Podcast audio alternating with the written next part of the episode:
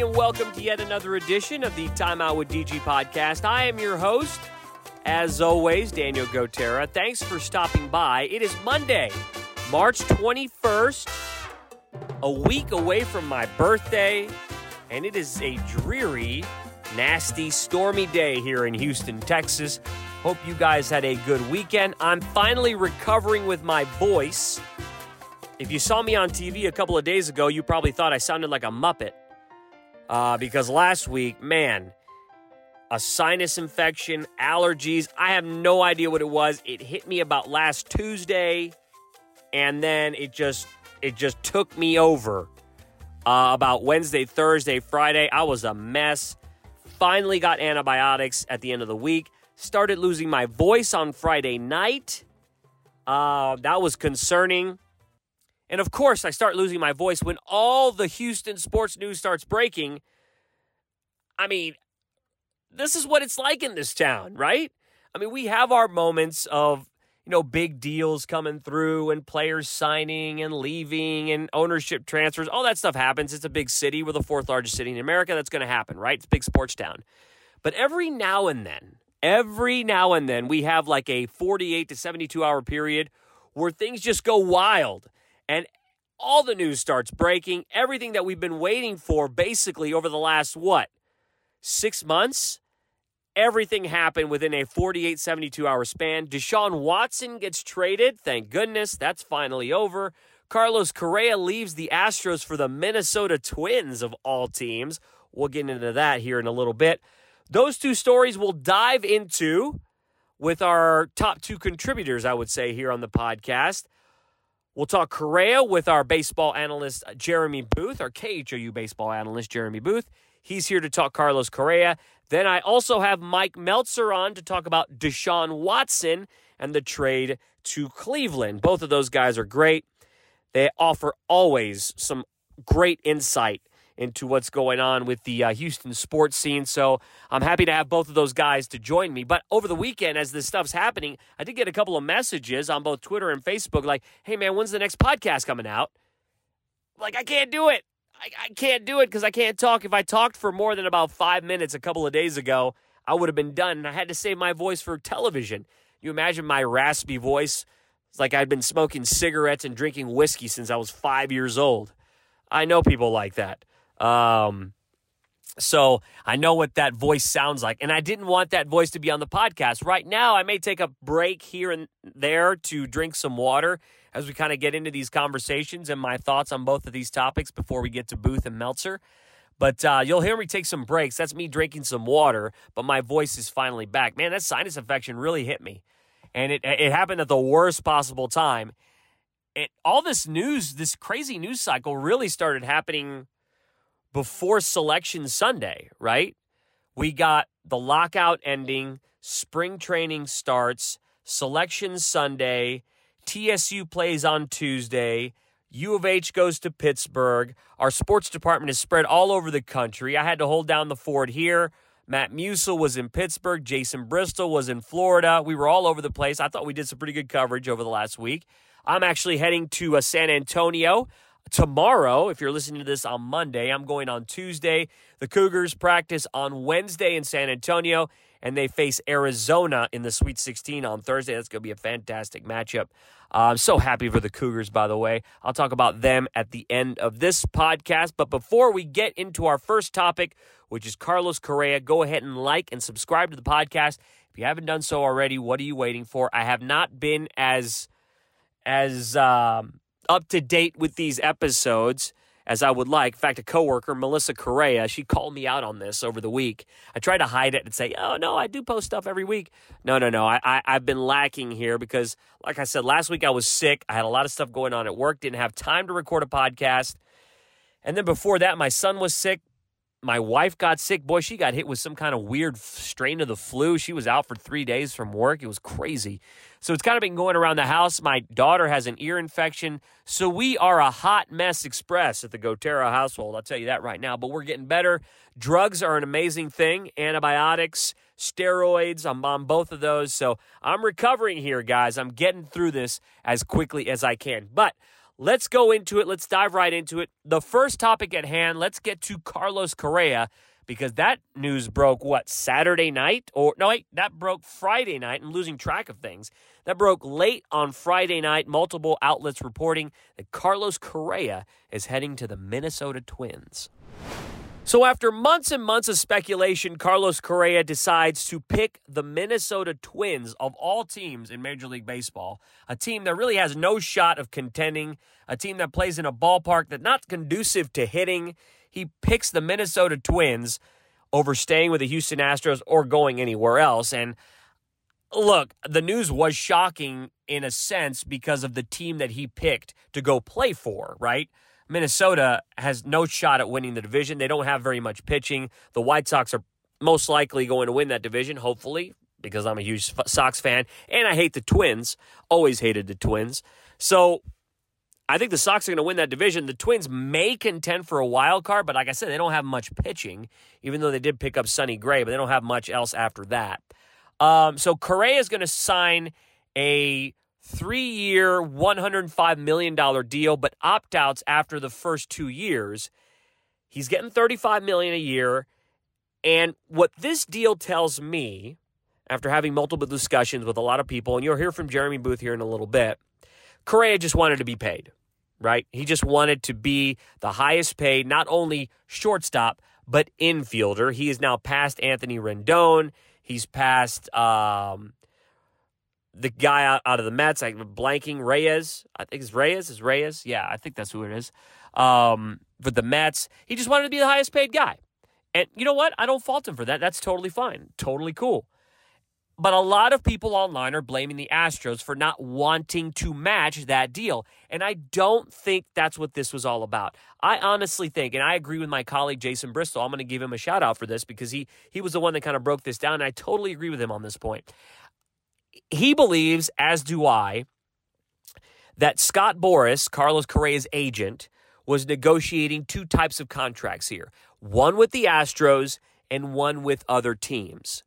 Okay. With the Astros, I do believe, I really do believe Carlos Correa would have stayed with the Astros if he had signed, if he had offered, or if the team had offered, I should say, a 10 year, $350 million deal like he was looking for. The club offered him five years, $160 million. That's still $32 million a year. And if you're interested in winning, and if you're interested in staying with a fan base that is really all about your services and all about what you bring to the club and to the city and what you've done since you got drafted in 2012 or the last 10 years, then you stay here right? That's obvious. That's a, that's an easy choice. The Astros are contenders, World Series contenders, probably going to another ALCS where they will probably face the White Sox. So they are contenders, right? Instead, he picks a team that's not contending for more money with opt outs in the contract. So it goes back to the point that Jason Bristol was making and that I agree with. Again, I think Scott Boras was negotiating with the Astros for a longer term deal. If the Astros had offered him that, then I think he would have signed here. Five years was not long enough. I don't know if the Astros presented him a six year, seven year, eight year incentive laced package contract type deal to entice him to stay. I'm not sure about that.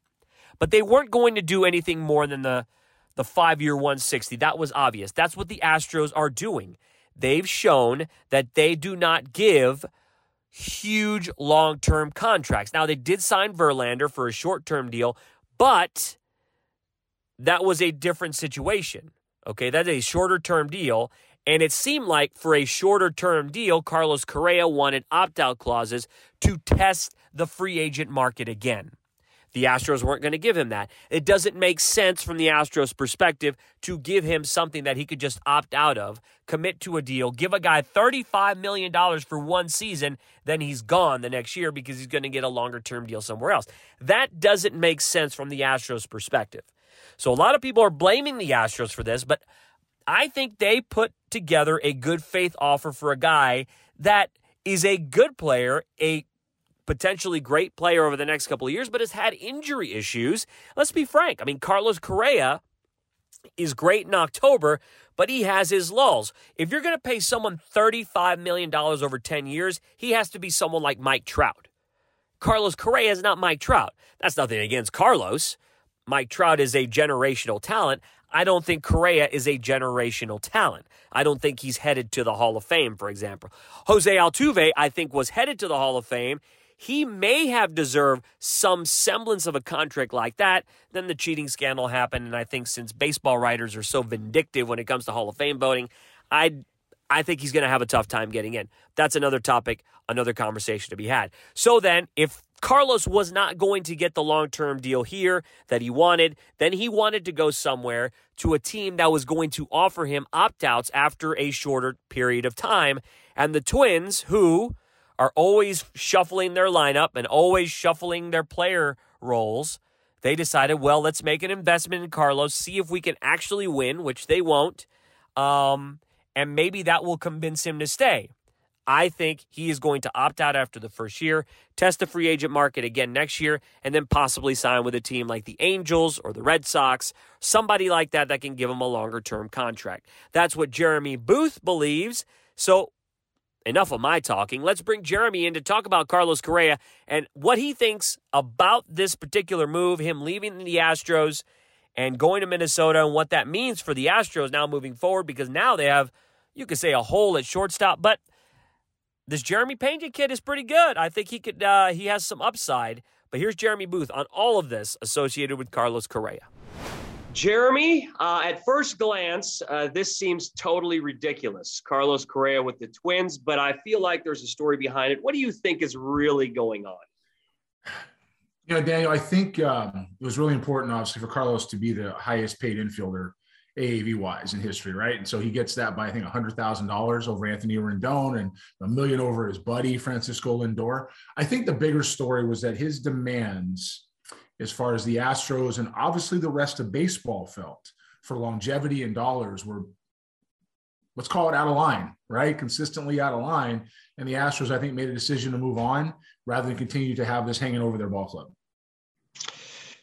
So we talked about this throughout the season that he was going to go into free agency, that he may have thought that he was valued, that he's putting his value a little higher than what he really was. And that's kind of how it played out, right? Yeah. In a way, for that long term deal that he wanted, right? That I guess I should phrase it that way. He wanted well, the long term deal. I think you have your number. You have 10 and, and or three and 35.1, right? So he would have had, he would have wanted 10 and 35.1 per year. So you're looking at what you know whatever that works out to 10 and 351 million and i don't think anybody out there was willing to do it i, I think interestingly that with these opt-outs with the twins um, he's going to hit the market next year right? If they don't win again he's going to do win in minnesota he's going to do this again. He's going to hit the market again. Um, and he has to go to another 10 year deal. So we're really talking about 11 years right? And then if he doesn't do it then it's after that it's a 12 year deal. You know I, I don't i see the the upside for him if it works. I don't see him going out and getting a 10 year, $350 million deal. There are people that wanted to, that would have done that this year if it was out there for him. And there are players out there like a Corey Seager or a Marcus Semien or even Trevor Story who be very, very reasonable with what they're going to get paid. Um, there's guys out there who that money is for, and I don't think Carlos is one of them what from the Astros perspective, there obviously a lot of fans are upset that he he chose the Twins, didn't stay with the Astros, but they're more upset at the fact that well, oh my gosh, why, why did the Astros could have just matched this offer? I mean, they were already what at 32 million a year, five years, 160. They could have yeah. just done this, but my response to them is the opt-outs were not going to be there, and he still wasn't going to get that high figure. So from an Astros perspective, did they do the right thing here? who, you know, I've been the most critical person in on on in the universe on the Houston Astros organization. The way they no, you have not. No, yeah, I don't I, believe you. Okay, um, but I I can say that with this one, I'm firmly with the club. And, and, and I say that because some of these contracts are irresponsible, and that that's not a uh, a shot at Carlos, but staying on the field for him has been a very big issue. He would need to show me this I think he averages 109 games played or, or, or, 110 games played over the life of his career. He would need to show me this for a year or two more to get an extended deal of seven or eight years, this type of money. Um, it's it's nothing against the ability. The ability is there. He was first pick overall, uh, and Jeff Luhnow is first GM, you know, uh, run year, and, and Bobby Heck's last scout last draft. Uh, you know, he's he's performed when he's been on the field. There's no question about that. But he was a five or six hitter in, in the lineup in Houston. He's going to go to Minnesota and hit third. It, it's a these, these two clubs are not the same, right? And so if the Astros are assessing where they are, um, do I think handing it to Jeremy Pena might be a little soon? Yeah, it's probably a little bit soon for this lineup for where he is. Um, I think Trevor Story is a better fit right now? Yeah, but I absolutely agree with moving on from Carlos Correa because I don't think Carlos was reasonable. Um, and I do think this one was on Carlos as opposed to a Gerrit Cole who was very upset with the front office and a George Springer who was very upset with the front office and how they treated him, treated them. This is a different front office. So this is on Carlos Correa. This is on him wanting to be, you know, that that ego status of the most money, and you know, it's his choice, and he's he's a twin. The Twins are the uninteresting destination. Did, did you really think that there was that was the only team that would be able to offer this type of contract to them? I mean, he's going to go to Minnesota. That's not a team that's going to be in contention. You would think, at least. I mean, they have a decent lineup, but they have some pitching issues, and that ballpark is not a hitter's ballpark. We know that. Um, I just think that the destination itself was very, very strange. I don't. I think there's other teams that would have done this. I mean, clearly the Orioles offered him what 10 and 300 or whatever that was, and that wasn't enough. And I don't want to go to Baltimore. You got your 10 year deal. You don't want to do it, right? I mean, the uh, Tigers beforehand, there was rumors of them at 10. I think 300 as well. I don't want to do that. And I want to go Detroit. Okay, so it really was about the AAV. It's really what it was about. And I think other teams would have done that on a year or two basis. I think the Twins swooped in um, after the trade for Donaldson looked around at what Trevor Story's market was, saw that that had heated up a little bit. Maybe that was going to be too expensive. I have a feeling that the Twins are really into these short-term window contracts because they don't know what they're going to have year to year. And so I think that kind of fit what they were willing to do. Took a run at Correa and it just worked out. Um, I also don't believe the Astros had a chance to match this. I think it moved fast enough and it had gotten so contentious um, between the two sides with Correa and Boras's ask, Scott Boras's ask, that the Astros were so put off that they just, as we've seen, distance themselves from that. You know, stories very quietly, reports started to come out of um, some of our contacts at spring training last week that the Astros were very turned off by the uh, the Carlos Correa camp. So you know, it look it, it's it's over now. I, I side with the front office on this one. Usually, I'm pro player. I'm certainly certainly not a fan of how the Astros have have done things under the Luhnow era, but I do agree with James Click and Jim Crane on this one. It was time to say goodbye. Do you think moving forward, you mentioned Jeremy Pena. Um, do you think the Astros would be willing to bring in a story, a Trevor Story like that at this point? I think so. I think you have to. And I think you have to because you need to build up. You have to have, there's nothing behind Pena. If you really believe Pena is a, a big league shortstop, what do you have behind him?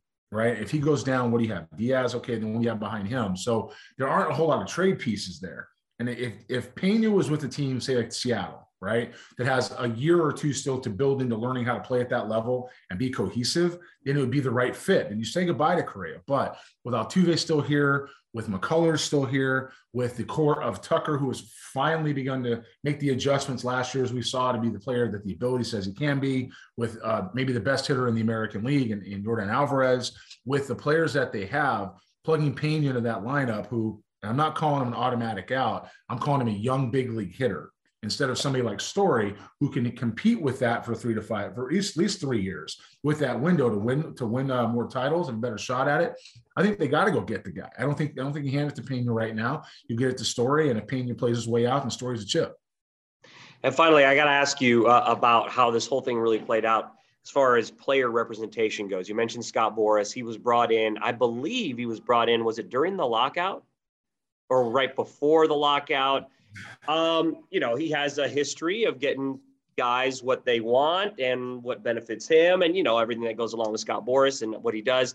Is there a grand plan from his perspective for Carlos Correa? You think moving forward after having seen what the contract is that he just signed? So Scott Boras's plans are never limited to one player, ever. I mean, if you've ever listened to Scott Boras talk, and I say this with all due respect, every guy he talks about is a better player than Jesus Christ. And I'm not saying that as as like it's like oh this guy is this and he makes this guy look like you know it's just it's, it's just part of what he does man he's really good at what he does and sometimes you buy into it and sometimes you're like you know and, and, and this is one of those situations where you have to look around the league and Scott Boras, you know, Carlos Correa changed agents. His original agent was an entertainment agent. So it had everything to do with his brand, nothing to do with baseball. It's all brand, right? All brand oriented. And then it became baseball, baseball, baseball with Boras. This is what I think is going to happen. And this makes a lot of sense. The Boston Red Sox have a shortstop named Xander Bogaerts. Xander Bogaerts um, has a six-year deal. I think it was 120 million. At first year was 21, second year is 22. Guess who has an opt-out after 2022? drum roll, Xander Bogaerts, right? So Xander Bogaerts has an opt out, and Correa's in Minnesota with an opt out. They have a chance to play their way into another top two or only two uh, shortstops on the market. Somebody's going to need one. Maybe it doesn't work out in New York with the Yankees. Maybe Correa slides there. I don't see that. I told you before I don't see that. Right. Maybe it's something that happens in LA with the Dodgers. I certainly not Correa, but Bogaerts could go there. And then Correa ends up in Boston with Cora. Um, I don't see Carlos Correa as a Northeast type player. From somebody who has spent time in that region, Carlos, as we've talked about before, is a love me, love me, love me, love me, love me, ego, ego, ego, love me player. It's just the way he does it. That's him. It's not. A, it's not a um a, a, a dig or it's not. A, it's not an aside. It's just. It's just how he where he is. Those fans up there care about what the Astros fans are starting to care about, and that's just winning. Yeah. And that's it.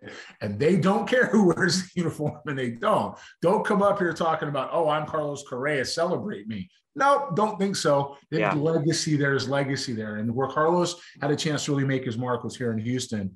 Um, and I think the grander plan for Scott Boras is really to put those two against each other and leverage them a year down the line. Jeremy Booth, thank you so much. Appreciate it. As always, man. Thank you very much, Jeremy. Always a pleasure to talk to you about baseball related items. He is one of the best in the business at breaking that stuff down. So I always appreciate him coming onto the podcast to talk about that. So Carlos is gone. The Astros are still going to be a good team, but there are certain issues with the team. They've got they've got guys on paper that you look at and be like, okay, well, this is an awesome lineup still without Correa. Remember, Correa was a 5 6 hitter, right? So without Correa, they could plug in Jeremy Pena and see how he does. They do have a little bit of flexibility in working Pena in because they have some guys that have experience. They still have a great lineup, but they're going to need these guys to produce. Michael Brantley's getting up in age, had some injury issues. Yuli Gurriel's getting up in age we need Alex Bregman to get back to what he was a couple of years ago. If all of that stays true and those things happen and they perform like they can perform, like we think they can perform, the Astros are going to be fine without Correa.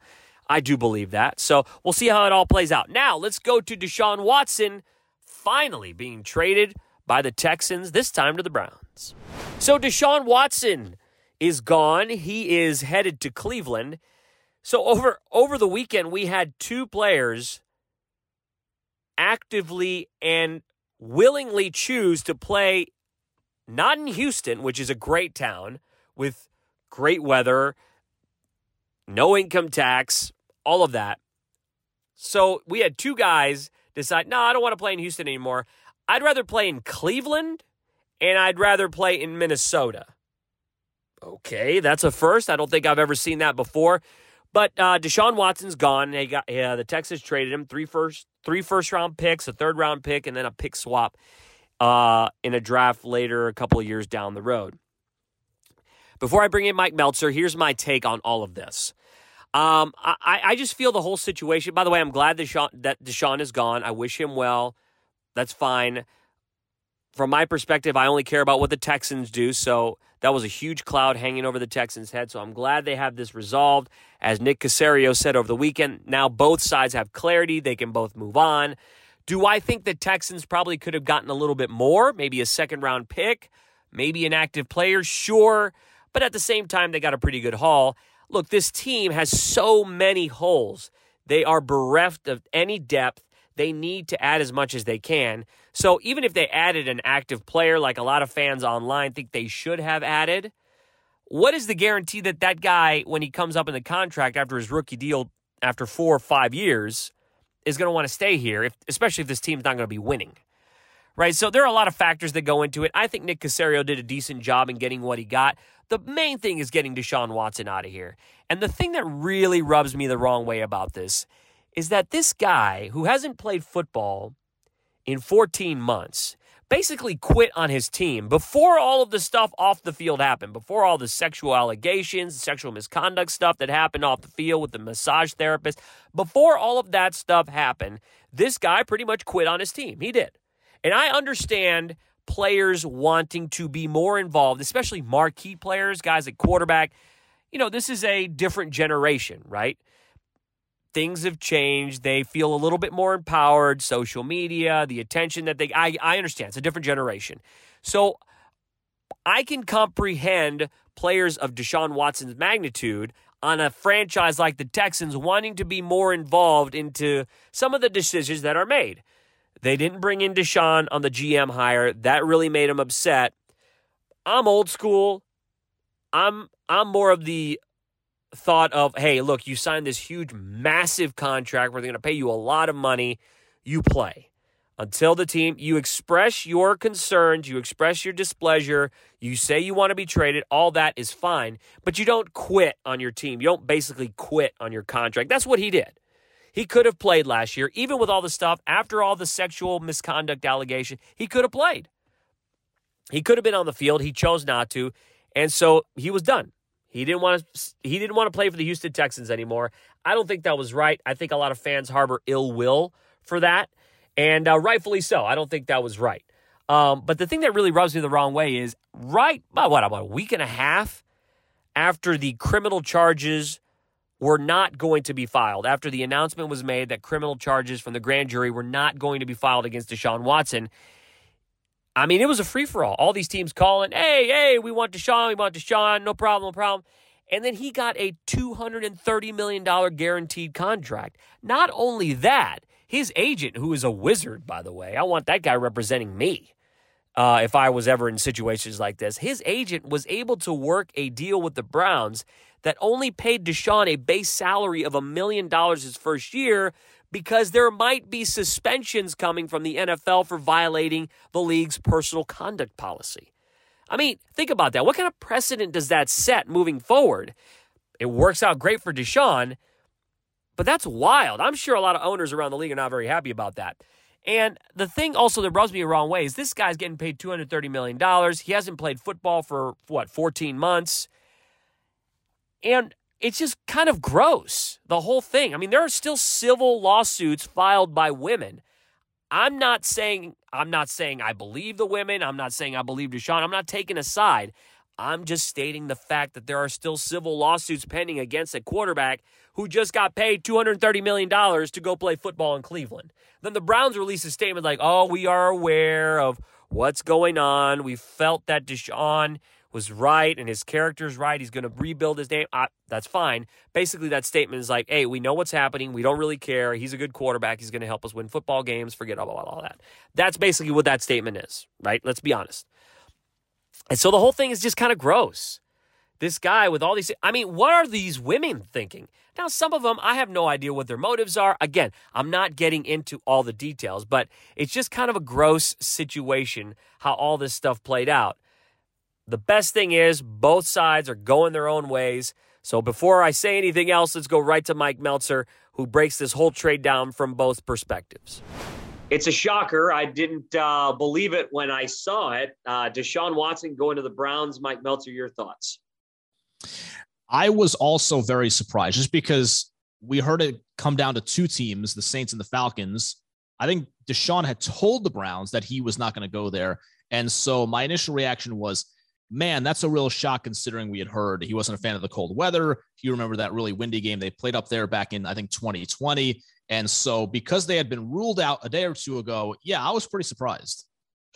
To me, from an outsider's perspective, obviously, this seems like it was all about money, guaranteed money, the big contract that he would get from the Browns. Not sure if the Falcons and Saints were able to match that, but it seemed like a money play.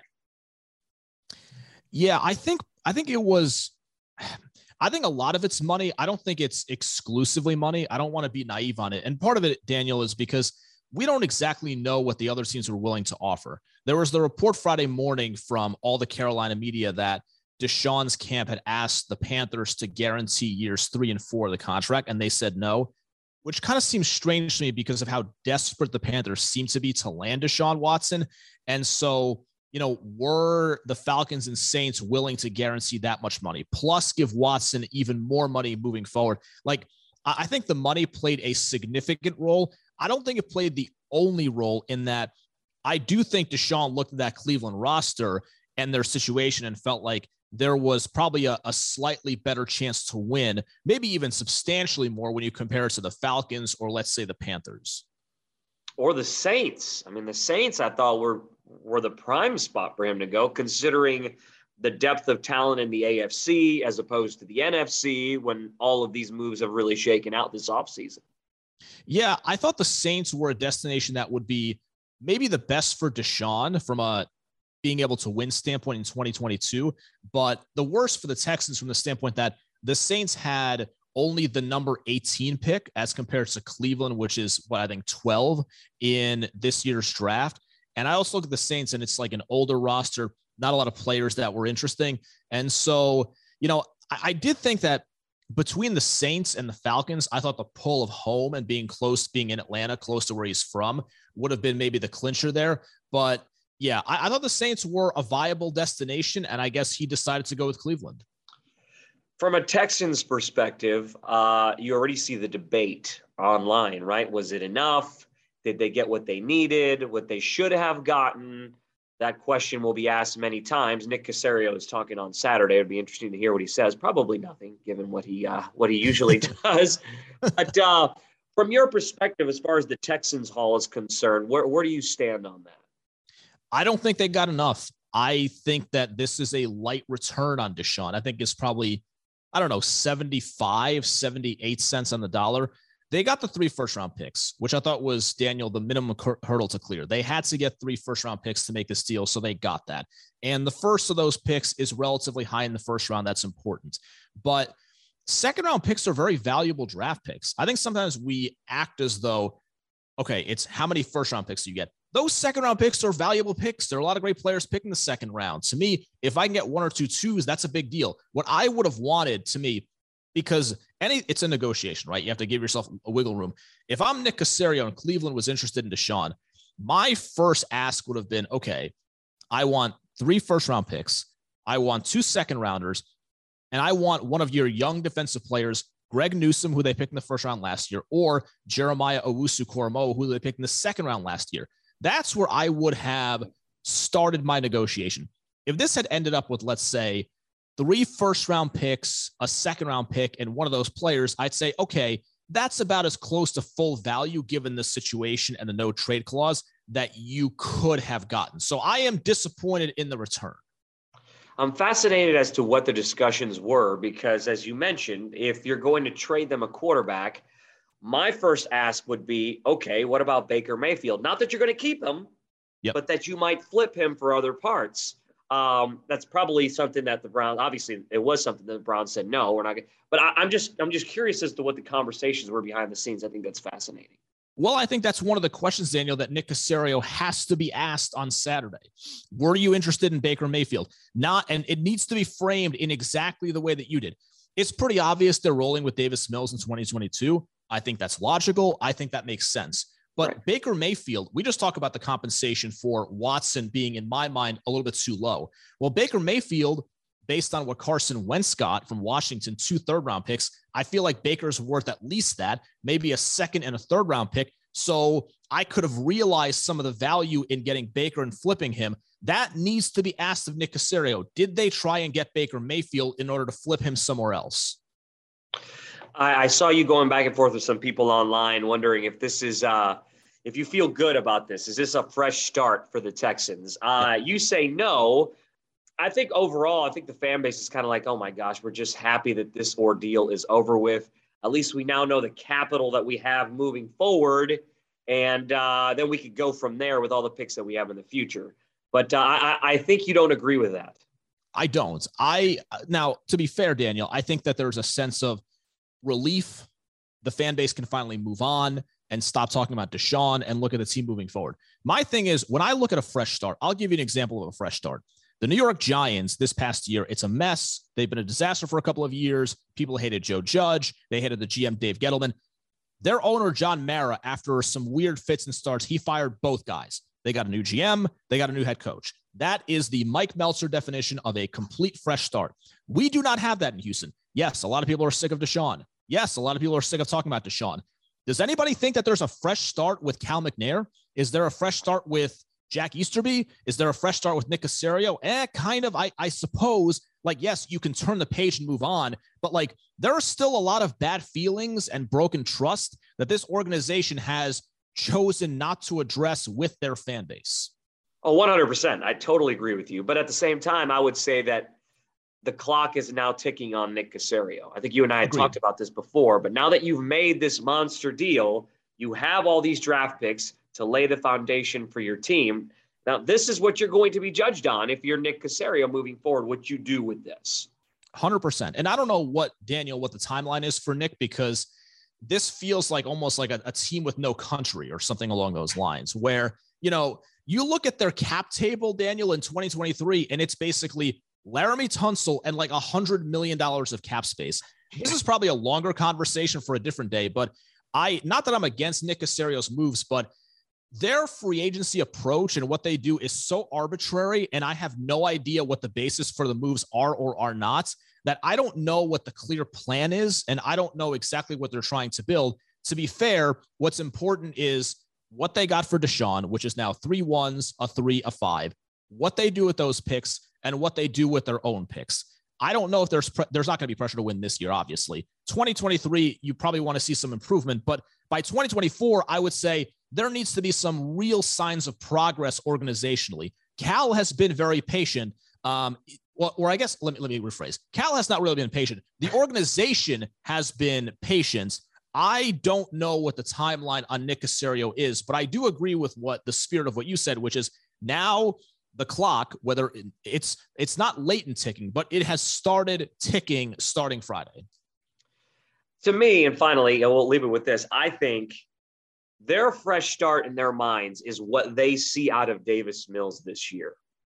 Um, because if this doesn't work with Davis Mills, if there's no true progress made with him, then they could go with a young stud quarterback, a Bryce Young, those guys that are coming out in 2023. Then you have your fresh start uh, quote unquote fresh start. Maybe I'm crazy in thinking that, but I think this is just another one of those trial years. Maybe that's why they're approaching free agency the way they are, is because let's okay, let's see what Davis can do here, and then we can really assess what our franchise looks like after that. Well, and, and this would certainly be. I mean, they took Davis Mills in the third round last year. I didn't really love the pick because it seems to me like it was a bit of forcing the issue. I was wrong about that. Like I was wrong. They were right. Davis Mills has shown me enough to where I feel like there's something there. I'm intrigued. I don't know what the ceiling is going to be. And I guess we'll find out more in 2022. I don't think there's a whole lot of help around him, but you know, I guess they've sort of solidified the offensive line by bringing back Laremy Tunsil, which kind of came out of nowhere. And yeah, I mean, this is going to be more of a normal season. They will not be good. They play the AFC West. I think they're clearly the fourth place team in their division. Um, but if Davis Mills can really be something, then combined with the extra draft capital, then you might be on the verge of building something. I mean, there is also the point to be made that like it's not easy to get the number one pick in the draft or the number two pick. Like there are a bunch of bad football teams to where it's not easy to necessarily pick that high as well. So what happens at quarterback is going to be super interesting moving forward. I think what they're doing right now makes sense. Um, and we'll see what they get in Davis Mills this year. Like, does he take that next step or two to where you evaluate and you're like, okay, they might have something here at quarterback. We shall see. Mike, always appreciate it. Thank you. Daniel, thank you so much. Thank you, Mike, for uh, being a part of the podcast. As always, he's great. Uh, so, yes, it was a crazy, busy Houston sports weekend, one that uh, we'll be talking about for a while, but the Astros can move on. The Texans can move on, and we can now focus our attention on the Houston Cougars, who are the real story in town right now until the Astros get going in the regular season in April. The Cougars are on fire. I'm so happy for that program. I love Kelvin Sampson. I love his staff. I like the players. I love being around the program. Good vibes, good culture. Can't say enough good things about those dudes. So I was really happy. Not only did they beat Illinois, which is always great to see the Illini lose, uh, but they the way they do it. And people always ask me, "Is like, oh, how far can the Cougars go this year? They can go as far as they want because they play a brand of basketball that dictates the style of play every time they're on the floor defense, rebounding. They force teams out of their comfort zone. Arizona will be tough. Arizona's got a lot of length. They provo- they they provide a lot of difficult things for the Cougars. Um, but I the Cougars will be in that game. It may get away from them a little later. I have no idea what's going to happen, but I you know what? If I were a betting man, I wouldn't bet against the Cougars. In fact, I'd stay away from this game because I think U of H is going to put up a better fight than most people think. Look what TCU did against uh, Arizona. So I think the Cougars are primed and ready. They're playing well. They're shooting the ball well. They're moving the ball well, not only playing defense. Everything about what they're doing is fantastic. And so good luck to the Cougars. I will be in San Antonio for that game on Thursday. I hope to see a lot of red in the stands, Cougar red, and that's going to be a lot of fun. All right, until the next time we talk, Hope you guys have a good week. I, I think I'll have another episode later this week, maybe something from San Antonio, maybe an interview with somebody that I see down there. So I'm not promising anything, so we'll see if I deliver on that. But until then, this was a chock full episode. Thank you to Jeremy. Thank you to Mike for always contributing to this podcast. Hope you guys enjoyed this one. It was a lot to talk about, a lot going on in Houston sports, but man, we love this town, don't we? Uh, we may not have a lot of winning outside the Astros and the Cougars for a while, but there's always something to talk about. Until next time, see you later.